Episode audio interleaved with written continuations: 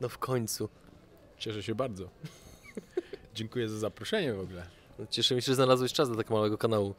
Jakiego małego kanału? Ile to już jest? 9 tysięcy? Za chwilę 10 tysięcy No przekroczymy. nie, no 10 tysięcy to już dostaniecie ten stempel od YouTube'a, tak? No stories będziemy mogli robić, to jest dla nas najcenniejsze w tym wszystkim. Tak, na YouTube można robić stories? Tak. Nawet nie wiedziałem. No. Ale to w aplikacji YouTube'a jest? Mhm, tak. Dużo osób z tego korzysta? Nawet nie wiem. A czy z tego, co my obserwujemy, to całkiem sporo, nie? Mhm. No wiesz, wiesz, możesz być w takiej bieżącej komunikacji ze swoimi widzami, pokazywać jakiś backstage tego, co robisz i tak dalej. Nie? A robicie te stories na Facebooku albo na Instagramie? Tak, też. No i jak to żre? Fajnie. Znaczy dużo więcej jest reakcji niż pod normalnymi postami, dlatego też mało postów ogólnie wstawiamy, bo A nie uważasz, że to jest jakaś taka nowa forma nowego medium i przez to, że to jest nowe, to Znaczy wiesz co, wydaje mi się, że to jest powiedziałbym mniej zaśmiecone niż wall, bo w momencie jak dodajesz post, który trafia na walla, no to konkurujesz z ogromną ilością treści, a w momencie no, gdzie masz stories, gdzie tych treści jest 10-15 razy mniej, to człowiek ma skupioną uwagę tylko i wyłącznie na twoim stories, który oczywiście może przekliknąć Mhm. dalej, ale no nie konkurujesz z reklamami, z tym, że ci messenger wiesz wywala i tak dalej, więc jakby z mojej perspektywy no to jest... też forma komunikacji się zmienia, nie? Bo Tak. to jest wideo, dźwięk i głos. Tak, tak, No. tak, tak. Super, super. No, No, to zaczynając, y, zwierzę na P. Partnerami kanału są 3QQ, inwestycje w dochód pasywny z nieruchomości, Gonito, Twoja droga na Amazon, Paul Rentier, w końcu skuteczne ubezpieczenia oraz pracownia krawiecka Karola Włodarskiego Der Red. Sprawdźcie również opis filmu, gdzie znajdują się linki do naszych partnerów, spis treści, link do naszej grupy na Facebooku oraz gdzie można znaleźć nasz podcast. Zwierzę na P? Pingwin. Dobra. Chciałem powiedzieć pindol. Ale byłoby Też elegancko. To nie zwierzak, no. A tak serio, mamy przedsiębiorcę, który zatrudnia marketera, Mhm. a przynajmniej tak wynika z CV tego, tego Mhm. człowieka, że jest marketerem. No i teraz, jak taki przedsiębiorca po pierwsze może zweryfikować, czy ten marketer ma faktyczną wiedzę, no bo jednak przedsiębiorca prawdopodobnie na jego wiedzy będzie opierał swoje decyzje, przynajmniej niektóre biznesowe, to jest Mhm. raz. E, A dwa, e, gdzie taki przedsiębiorca powinien takiego marketera wysłać albo co mu wskazać, żeby po prostu on się faktycznie edukował? O. Ja- nie wiem, czy ktoś kogokolwiek powinien weryfikować, jeżeli chodzi o wiedzę, bo nie do końca liczy się wiedza, a konkretnie umiejętności. Teoretycznie te umiejętności przychodzą z wiedzą, ale z drugiej strony wydaje mi się, że osoby, które są ogarnięte tak życiowo, biznesowo, są przedsiębiorcze, są zaradne, to one sobie poradzą na każdej płaszczyźnie, więc tutaj czy, czy ktoś wie, nie wiem, jak wylicza się współczynnik konwersji e-commerce, E, czy to będzie dobra czy zła osoba versus ta osoba, która potrafi dowieść realnie tą wartość biznesową, no to to wiesz, to są dwa światy tak naprawdę, więc nie wiem, czy należy weryfikować wiedzę, z pewnością trzeba weryfikować umiejętność. E, Jak to weryfikować?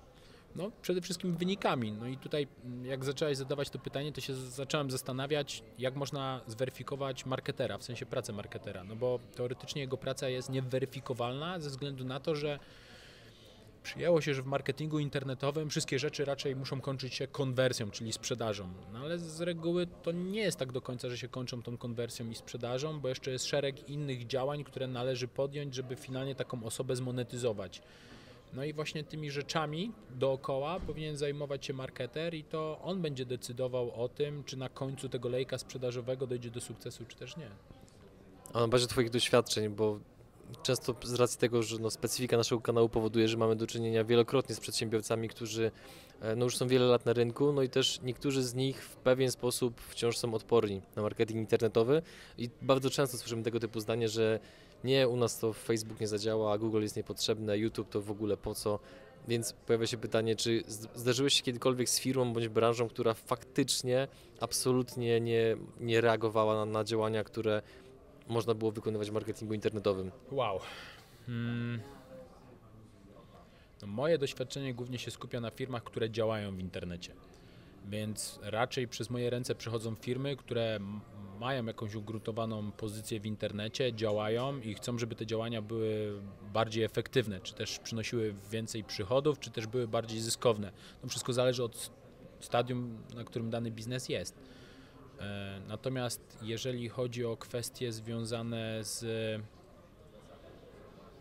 z tym, kto może, a kto nie może być w internecie, albo komu by się udało, albo komu by się nie udało być w internecie, no to ja jestem spaczony, bo ja żyję z internetu i ja uważam, że każdy musi być w internecie i nie mówię tego pod kątem tego, żeby pozyskiwać nowych klientów, tylko wydaje mi się, że większość teraz naszego życia odbywa się w internecie, pomimo tego, że nam się wydaje, że się nie odbywa w internecie. Bo zobaczcie, wychodząc z domu, każdy z nas e, zabiera ze sobą nawet już nie portfel, tylko telefon. Ten telefon ma dostęp do internetu. Z racji tego, że ma dostęp do internetu, no to cały czas jesteśmy w internecie. Na mapach Google jesteśmy w stanie zobaczyć, odtworzyć to, e, jak się zachowywaliśmy, dajmy na to na, na jakimś kawałku ziemi, więc można tą drogę odtworzyć. Więc ten internet ma o nas bardzo dużo rzeczy. I jak idziemy do sklepu i na przykład nie możemy znaleźć jakiegoś konkretnego sklepu, to no, wydaje mi się, że nie podchodzimy do najbliższej osoby, która wydaje nam się zorientowana w temacie i, mów, i się pytamy, gdzie jest sklep A. Nie, tylko raczej wyciągamy ten telefon, smartfon i szukamy tego sklepu, gdzie on się znajduje. I to nie chodzi tylko i wyłącznie o, o, o sklepy, ale chodzi też o usługi, bo to jest zasada dosyć uniwersalna, więc wydaje mi się, że niebycie w internecie to nie jest tak, że to jest coś karalnego, ale z całą pewnością jest to zamykanie się na jakiś potencjał e, nowych klientów, którzy raczej próbują nas znaleźć. A co z firmami, które głównie żyją z przetargów publicznych? Czego one mogą szukać w internecie? Bo najczęściej właśnie tego typu firmy mają taki opór, który dość silnie uzasadniają tym, że nie, u nas są tylko i wyłącznie przetargi, więc po co mamy być w tym internecie? No ale to już jest zagadnienie bardzo złożone, bo te wszystkie firmy, które mm, prowadzą otwarte publiczne przetargi, to, to nie robią tego, bo chcą to robić, tylko ktoś coś na nich to wymusza. I bardzo często jest tak, że tam prawdopodobnie ta struktura w tej firmie jest w jakimś stopniu skostniała albo porusza się w ramach jakichś bardzo sztywnych ram, przez co ciężko jest tam przeforsować pewnego rodzaju nowość typu bycie w internecie, co, co jest kuriozalne, nie? że w 2019 roku mówię, że nowość bycie w internecie. E, no ale tak jest, no więc tutaj nie ma na to jednego panaceum. No, trzeba walczyć o to i starać się mimo wszystko przekonać do swoich racji. Wydaje mi się, że to bardzo często jest tak, że e, my podejmujemy decyzje przez pryzmat samego siebie. W sensie zawsze traktujemy, że moja racja jest bardziej mojsza niż twojsza i z racji tego, że ja bardziej wierzę w to, co ja wymyśliłem, to ci wszyscy ludzie dookoła mylą się. Tylko problemem jest to, że jest zdecydowanie więcej klientów niż nas samych i to ci klienci raczej powinni dyktować nam, co powinni albo gdzie powinni nas znajdować. I to raczej bym odwrócił pytanie i zapytał się, gdzie obecnie znajduje się teraz Twój klient. Bo to nie jest tak, że są biznesy offline'owe, gdzie klienci w ogóle nie mają dostępu do internetu i dlatego korzystają z tych biznesów offline'owych. Mm, także tu jest pewna przenikalność. Należałoby zbadać, dla jakiego biznesu ta przenikalność ma znaczenie z punktu widzenia biznesowego. Mówimy pieluchy, myślimy Pampers, mówimy Adidasy, mówimy buty, myślimy Adidasy, a w świecie marketerów, co już wielokrotnie się z tym zdarzyłem, ktoś mówi analityka, mówi Lewiński. I teraz pytanie, tak wiem, udawaj zaskoczonego, spoko, to jest ten moment, gdzie udajesz skromnego, dobra, mamy to za sobą, możemy iść dalej, nie? E, więc jak, patrząc z perspektywy czasu, na ile twoje działania pod kątem trochę, mimo wszystko takiego monopolizowania analityki internetowej w kontekście twojego nazwiska były świadome, a na ile przypadkowe? O jest. Znaczy, to, to jest bardzo miłe, że to padło z Twoich ust, e, że gdzieś ta analityka kojarzy się ze mną. E, ja tak osobiście nie uważam, ze względu na to, że ja w ogóle moją całą zawodową historię zacząłem od tego, że sprzedawałem trąbki na sprężone powietrze do roweru. I moim głównym zadaniem było generowanie przychodów, bo ta firma była moją firmą, im więcej ja sprzedawałem, więcej zarabiałem, tym więcej miałem na koncie i byłem bardziej zadowolony. I to były czasy, gdzie internet ruszał z kopyta, to były lata 90. I wtedy pojawił się system reklamowy AdWords, było pozycjonowanie, e-mail marketing robił pierwsze kroki, e, reklamowałem siebie na takich grupach dyskusyjnych, pamiętam PL Reds Rowery, więc ja robiłem jakieś aktywności internetowe, ale to były in, aktywności internetowe o szerokim zasięgu, na których na wszystkich się nie znałem. Z czasem wyspecjalizowałem się w prowadzeniu kampanii AdWordsowych, i gdzieś to zauważyła firma Google i postanowiła mnie namaścić takim e, certyfikatem trenera Google'owego, gdzie mogłem jeździć, prowadzić szkolenia z prowadzenia kampanii Google AdWords. Ile osób ma go w Polsce? Już żadnej, bo program został zamknięty. E, ale prawda jest taka, że mm, zanim program został zamknięty, to w szczytowym momencie tych osób było 21, więc tych trenerów było dosyć sporo. Natomiast e, m- mówię o tym, że zostałem tym trenerem Google'owym, bo im więcej szkoliłem, tym więcej klientów pozyskiwałem i to nie było celowe działanie. W ogóle moim, moim zamiarem nawet nigdy nie było zarabianie pieniędzy ze szkoleń, tylko bardziej edukowanie ludzi. W ogóle nie byłem skupiony na pieniądzach. I im więcej robiłem tych szkoleń, tym w dłuższej perspektywie czasu więcej przychodziło do mnie klientów, którzy chcieli być przeze mnie obsługiwani. No bo słyszeli o tych super funkcjonalnościach, które tam sam i myśleli o tych efektach, które system reklamowy Google AdWords na tamte czasy mógł im dawać. No im więcej miałem tych klientów, tym więcej pojawiało się jakichś roszczeń ze strony tych klientów, że to nie jest do końca tak różowe, jak ja na przykład opowiadałem to na szkoleniu, więc zacząłem się zastanawiać, co może być nie tak. No i okazywało się, że ja robię wszystko zgodnie ze sztuką, ale wszystko to, co się rozbija z działań marketingowych, dzieje się na stronie internetowej. I zacząłem się zastanawiać, co musi się zmienić na stronie internetowej, żeby ta strona miała zdecydowanie większą szansę na to, żeby po prostu skonwertować. No i takim pierwszym narzędziem, które przyszło do głowy, było Google Analytics. Więc przez trzy weekendy sobie klikałem w Google Analytics, czytałem różną literaturę, głównie na blogach e, angielskich.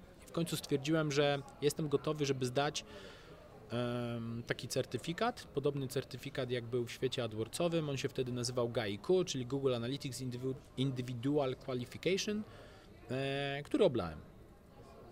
I od tej pory, ponosząc porażkę przy tym egzaminie z Google Analytics, stwierdziłem, że no, to tak być nie może, że ja się muszę temu oddać i że ja muszę zdać ten egzamin. Więc e, tych prób podejścia do egzaminu miałem jeszcze dwie. Za trzecim razem finalnie udało mi się zdać, ale od momentu, jak zacząłem poszerzać tą swoją wiedzę w kontekście tego, żeby tylko i wyłącznie dozyskać, uzyskać ten papier, e, ta analityka zaczęła mi się tak podobać, że po prostu w nią odpłynąłem. I w pewnym momencie byłem takim gościem, który i ogarniał prowadzenie kampanii Google AdWords i ogarniał Google Analytics. No ale z racji tego, że na rynku nie byłem sam, pojawiła się konkurencja, no to na zasadzie, co by tu zrobić, żeby zarobić, ale żeby się nie narobić, wpadłem na pomysł, no nie będę konkurował z tymi wszystkimi ekspertami od Google Ads, bo to nie ma sensu z nimi się bić, bo oni potrafią być lepsi w jakimś konkretnym aspekcie, ja też potrafię być lepszy w konkretnym aspekcie i nigdy tutaj nie będę górą, więc może jednak pójdę na to pole, którego nikt nie będzie chciał ruszyć i nie rusza do tej pory, a wszyscy wiedzą, że ono jest ważne i nazywa się analityka. I, i, i tak w, głó- głównie pojawiłem się ja w analityce i w tej analityce od 2009 roku już tak naprawdę jestem.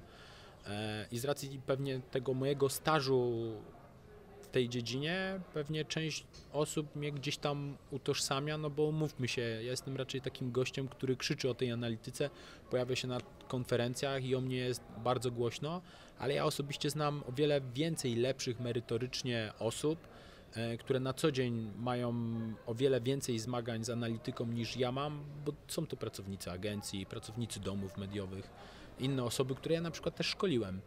E, Więc ja być może jestem utożsamiany z analityką, ale z całą pewnością nie jestem tym topem topów, bo wiem, że są zdecydowanie lepsi praktycy ode mnie. I To też jest charakterystyczne dla ludzi, którzy mają dość duże pojęcie o jakiejś dziedzinie, że znają tych lepszych specjalistów od siebie, no bo to, że jesteś w takim miejscu, w którym jesteś, wynika z tego, że zakładam, że cał- cały czas się w pewien sposób uczysz, doszkalasz, szukasz tych informacji. No i też w związku z tym interesuje mnie, jak wygląda ten proces nauki u Ciebie, no bo to, co jest charakterystyczne dla ludzi, którzy osiągają bardzo wysoki poziom w dowolnej dziedzinie, jest taki, że ta asymilacja wiedzy jest na jakby jest po pierwsze stała, a po pierwsze jest na zupełnie innym poziomie niż robi to większość osób. No bo jednak jako ludzie dążymy, nazwijmy to, do oszczędności energetycznej. Jak się już nauczymy, powiedzmy, robić coś Mhm. na takim, powiedzmy, podstawowym minimum, to raczej niewielki odsetek osób chce iść jeszcze dalej, żeby to robić jeszcze lepiej. Więc skąd w tobie, po pierwsze, ten drive, żeby robić to coraz lepiej, a po drugie, jak to robisz? I poproszę o szczegóły.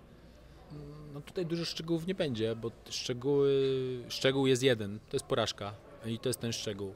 Mnie kształtują porażki, mnie napędzają porażki, czyli ja muszę odnieść jakąś porażkę, żeby ta porażka mnie zmotywowała do tego, żeby wyrównać chociażby do szeregu, albo bardzo często ten szereg gdzieś tam spróbować gdzieś przeskoczyć. I pamiętam pierwszy mój wyjazd na konferencję analityczną. W sumie to było spotkanie analityków. Nazywa się to Measure Camp, jest w Londynie, organizowane przez e, Petera O'Neilla. Jest to w ogóle niesamowita formuła konferencji polegająca na tym, że konferencja jest za darmo, ale jest tylko 100 miejsc. Więc kto pierwszy się zapisze na tą konferencję, ten wchodzi tam i może spotkać się naprawdę no, z bardzo sławnymi, mądrymi, genialnymi wręcz osobami z dziedziny analityki internetowej, nawet z całego świata. Między innymi tam e, przyjeżdża Simo Ahava i daje swoje wykłady albo rozmawia na tematy związane z Google Tag Managerem lub innym narzędziem tam Google'owym, e, chociażby analitycznym. Mm, I jest do tego dostęp za darmo. Ja pamiętam mój pierwszy wyjazd do Londynu, gdzie byłem taki podekscytowany, że jadę na konferencję zagraniczną, ale przecież kurde, ja mam ten certyfikat Google'owy, trochę tu klikam, e, na konferencjach trochę coś mówię, no nie jednego klienta mam, więc co mnie może tam zaskoczyć? I pamiętam pierwsze 30 minut e, wykładu na temat analizy danych w Excelu, to czułem się tak, jakby w Poznaniu ktoś na Jeżycach przed chwilą dał mi, przepraszam za wyrażenie, ale po mordzie. Bo nie wiedziałem, gdzie ja jestem. Po prostu, co tu się od Janie Pawliło. Eee, no i pamiętam, że wytrzymałem do końca dnia jak wracałem e, samolotem z powrotem do, do Poznania, no to miałem nie tę minę. I cały weekend, e, no już nie był dobrym weekendem. No i, ale po weekendzie już e, zebrałem się w sobie i nakreśliłem jakiś plan działania, który oczywiście nie był dobrym planem działania, ale jakimś planem był, więc to był mój pierwszy krok. Co zrobić, żeby posiąść tą wiedzę, którą oni już posiadają za granicą. I wydawało mi się, że to są lata świetne. Udało się to nadrobić e, przez dwa lata, czyli dorównałem do ich poziomu po dwóch latach, a jak pojechałem dwa lata później na tą samą konferencję, dostałem kolejnego liścia wychowawczego, no i, i to tak trwa. Także jeżeli jest ktoś, kto interesuje się analityką i wydaje się tej osobie, że coś wie na temat tej analityki, to polecam właśnie wybranie się na taką konferencję Meżerka, bo ona miażdży. Z jakim problemem biznesowym się obecnie zmagasz? Ja mam taki problem biznesowy e, polegający na tym, że, że, ja z racji tego, że jestem, funkcjonuję na rynku, jestem utożsamiany z analityką internetową, e, część osób do mnie przychodzi, prosi o jakąś poradę, wskazówkę, część tych osób zostaje klientami, których stale obsługuję. Mm, no i przez to stworzyłem agencję. W tej agencji pracuje teraz około tam 15 osób, ale to nie jest istotne. Istotne jest to, że im dłużej ta agencja funkcjonuje, tym więcej pracowników potrzebuje i moim problemem takim stricte biznesowym jest teraz to, czy ja potrzebuję się rozwijać wszerz, czy bardziej wzdłuż. I nie wiem, czy rozrośnięcie tej agencji jest czymś pozytywnym, czy też jest czymś złym. No bo z drugiej strony, jak agencja rośnie, to ciężko jest kontrolować wszystkie procesy, na które ja na przykład nie byłem nigdy gotowy, bo wydawało mi się, co to za problem obsłużyć klienta z punktu widzenia analitycznego. Robi się raport, wysyła fakturę jest pozamiatane, a tu się okazuje, że jest po prostu tyle po drodze różnych e, aspektów, na które trzeba zwracać uwagę, że naprawdę to się w głowie nie mieści. I, i bardziej pytanie, sądzę, które miałoby dotyczyć mojego biznesu albo pomogłoby mojemu biznesowi, jest to, czy będę bardziej stawiał na ilość czy na jakość obsługi klienta. I tu bardziej idę w stronę tego nie, żeby zarabiać więcej pieniędzy i podnosić stawki, tylko żeby jeszcze bardziej dopracować mm, swoją ofertę i swoje usługi, które tym klientom świadczę. Zbliżając się powoli do końca, co w takim razie w Twoim biznesie jest Twoją misją, czymś takim powiedzmy nadrzędnym, czymś, do, czego, do czego zmierzasz, czym się kierujesz? Mhm.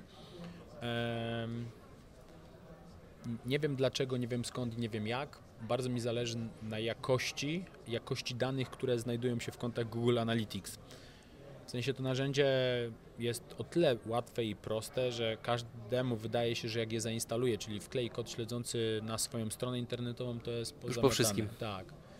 I tam trzeba jeszcze dokonać wielu różnych ustawień, które będą bardzo mocno współgrały z funkcjonalnościami, które są po stronie strony internetowej żeby te dane były adekwatne do tego, co na tej stronie się wydarzyło, żeby to były dane pełne i też dane szczegółowe.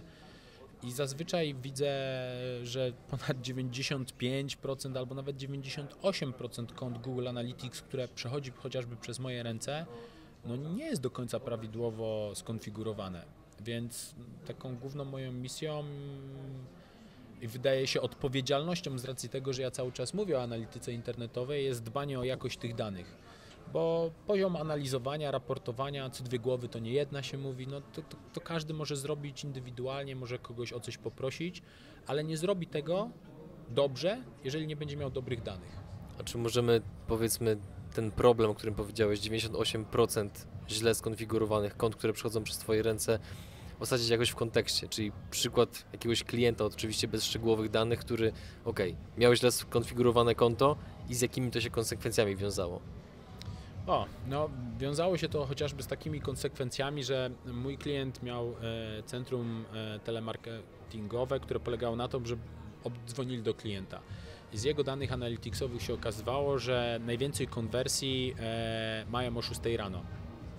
Więc całe centrum telemarketingowe zostało tak ustawione i skonfigurowane, żeby pracownicy przychodzili na piątą, żeby już od 6 rano mogli dzwonić. No i po dwóch tygodniach takiej działalności okazywało się, że ludzie nie odbierają w ogóle telefonów o 6 rano, bo banał była źle ustawiona strefa czasowa w Google Analytics, przez co wszystkie raporty dotyczące godzin też były przesunięte w czasie i też została błędnie postawiona no, decyzja dotycząca tego, o której godzinie mamy uruchamiać naszą pracę. Pracownicy musieli przychodzić na zupełnie inny cykl zmianowy. Ten dzień wszystkim się rozsunął. Też pojawiły się gdzieś tam pieniądze, bo tym pracownikom trzeba było dodatkowo więcej pieniędzy zapłacić, więc no... To są realne straty, no jakby taka, taki, taki Tak. drobiazg, który To powoduje efekt motyla właśnie, po prostu, no, nie? To jest drobiazg. No, wszystkim się wydaje, że to jest drobiazg, że jedno ustawienie takiej małej pierdoły jest pewnego rodzaju drobiazgiem. Nie, to nie jest drobiazg, to jest naprawdę coś grubego, no bo to realnie potem wpływa na nasz biznes.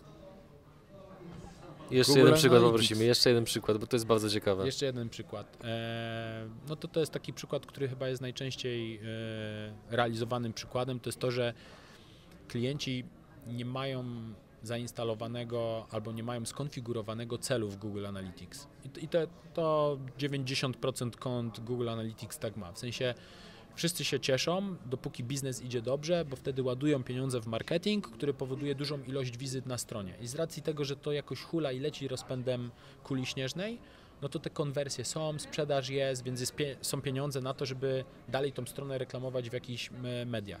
Natomiast gdy przychodzi taki kruchy moment, w którym ta sprzedaż na stronie spada, no to zaczynają się pojawiać pytania, ale jak to co się stało? No i tutaj już bez zainstalowanych celów, czy też skonfigurowanych celów, ciężko jest znaleźć odpowiedź na to pytanie, bo to jest raczej takie gdybanie na zasadzie ludzie nie kupują, bo jest ładna pogoda, dlatego jeżdżą na rowerach, a nie siedzą w internecie. No to powiedz mi, bo ja, mi umyka jedna rzecz, która może wynika też z tego, że jestem na tyle, powiedzmy też mamy na tyle długo kontakt, że to, co ty mówisz na I Love Marketing, czy to, co czytam, co, co wstawiasz do internetu, mimo że rzadko to robisz, W ogóle tego nie nie robię. No tak, ale chodzi o twoje wpisy na Facebooku czy na Twitterze, nie? To są jakby takie rzeczy, które po powodują, że w mojej głowie bardzo mocno się utrwaliło, że analityka to jest taki trochę must have, jeżeli chcesz podejmować świadome decyzje, jeżeli chodzi o twoją obecność w internecie. No i teraz, jeżeli to jest tak oczywiste, jednocześnie daje tak duże korzyści, to dlaczego tak mało osób wciąż to robi? Z czego to wynika? Z tego, że to jest aż tak trudne, czy tak mało osób o tym mówi? No bo to, to nie jest tak, że analityka jest zarezerwowana tylko i wyłącznie dla dużego biznesu, tak? No. No, dla- zakładam, że MŚP też może na tym bardzo wydatnie skorzystać, a mimo to, to osoby, które firmy, które mają dobrze poustawiany Google Analytics i świadomie z niego korzystają, to jest w ogóle przecież jakaś anomalia w No. gospodarce. Tak, tak. E, ale dzieje się to ze względu na to, że to jest dziedzina marketingu, bo raczej to jest dziedzina w ramach marketingu, która jest mało sexy. Ona nie jest tak widowiskowa, jak na przykład puszczenie reklamy na Facebooku, czy w Google, czy też zrobienie filmiku na YouTubie. I z racji tego, że e, to nie jest widowiskowe, to nie jest efektowne i nie daje realnej wartości tu i teraz, którą zrobisz po kliknięciu albo po ustawieniu w reklamę, to ludzie po prostu tym się nie interesują bo to jest taka niewidoczna rzecz, której nikt nie widzi, nie? No bo wyobraźmy sobie pracę takiego marketera. Przychodzi do pracy, wpada na genialną myśl polegającą na tym, że odpalamy teraz kampanię A. No to kto tą kampanię A zrobi? Firma A, firma B i firma C. Jest przetarg, firma C wygrywa przetarg, firma C robi kampanię A. ale jakie były podstawy do stworzenia tej kampanii jakimi metrykami będziemy sprawdzać efektywność, czy też czy ta agencja robi to dobrze, czy źle, to już się dalej nikt tym nie zastanawia, nie? No bo to była myśl marketera, który wpadł na genialny pomysł, żeby tą kampanię uruchomić. I, i bardzo rzadko, wydaje mi się, myślimy o konsekwencjach prowadzonych przez nas działań marketingowych, bo wszystkim się wydaje, że z racji tego, że jesteśmy w internecie, no to wszyscy będą na pewno kupowali to, co mamy im do zaoferowania. No ale tak się nie dzieje. Ten rynek się mocno już wysycił.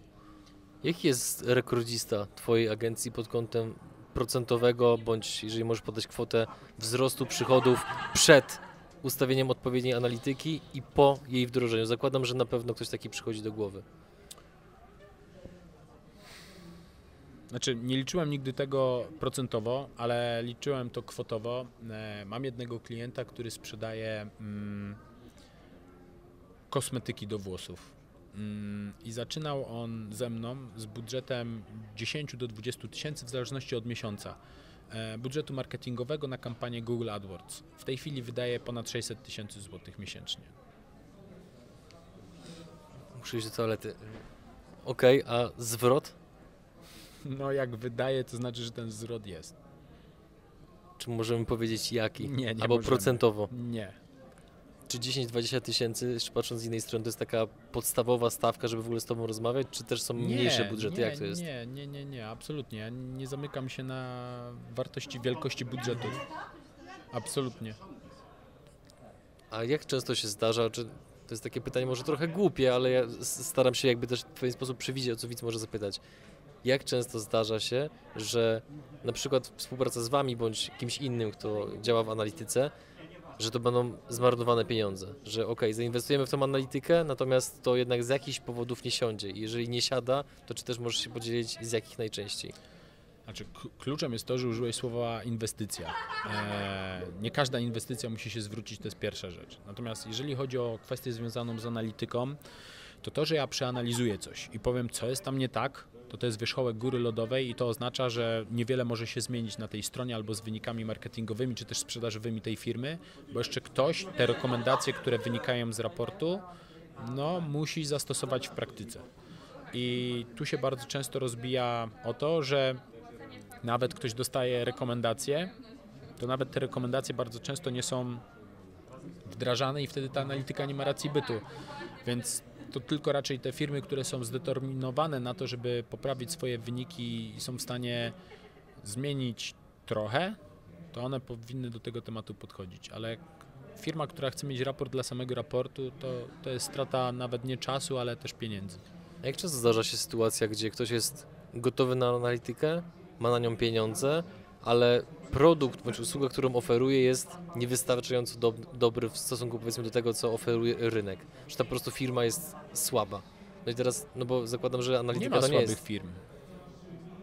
Nie ma Rozwój. słabych firm. To nie jest tak, że dana firma jest słaba, tylko albo ta firma jest niepoukładana, albo ta firma robi wszystko to, co robią wszyscy dookoła i osiąga takie same efekty jak wszyscy. I to jest jak gdyby szkopu w prowadzeniu działań marketingowych. To marketing nie oznacza tego, że ja mam świetny produkt ja muszę go reklamować, tylko polega na tym, że nawet słaby produkt można świetnie przedstawić, przez co ludzie będą chcieli ten produkt pozyskać. Dziękuję Ci za ultra ciekawą rozmowę. Życzę wszystkiego dobrego i jak największych zwrotów z Google Ads i tak dalej. Dzięki wielkie, wzajemnie. Czekam na te 10 subów. 10 milionów, tak? No jeżeli mi tyle dasz, to spoko. No ja już ci jednego dałem.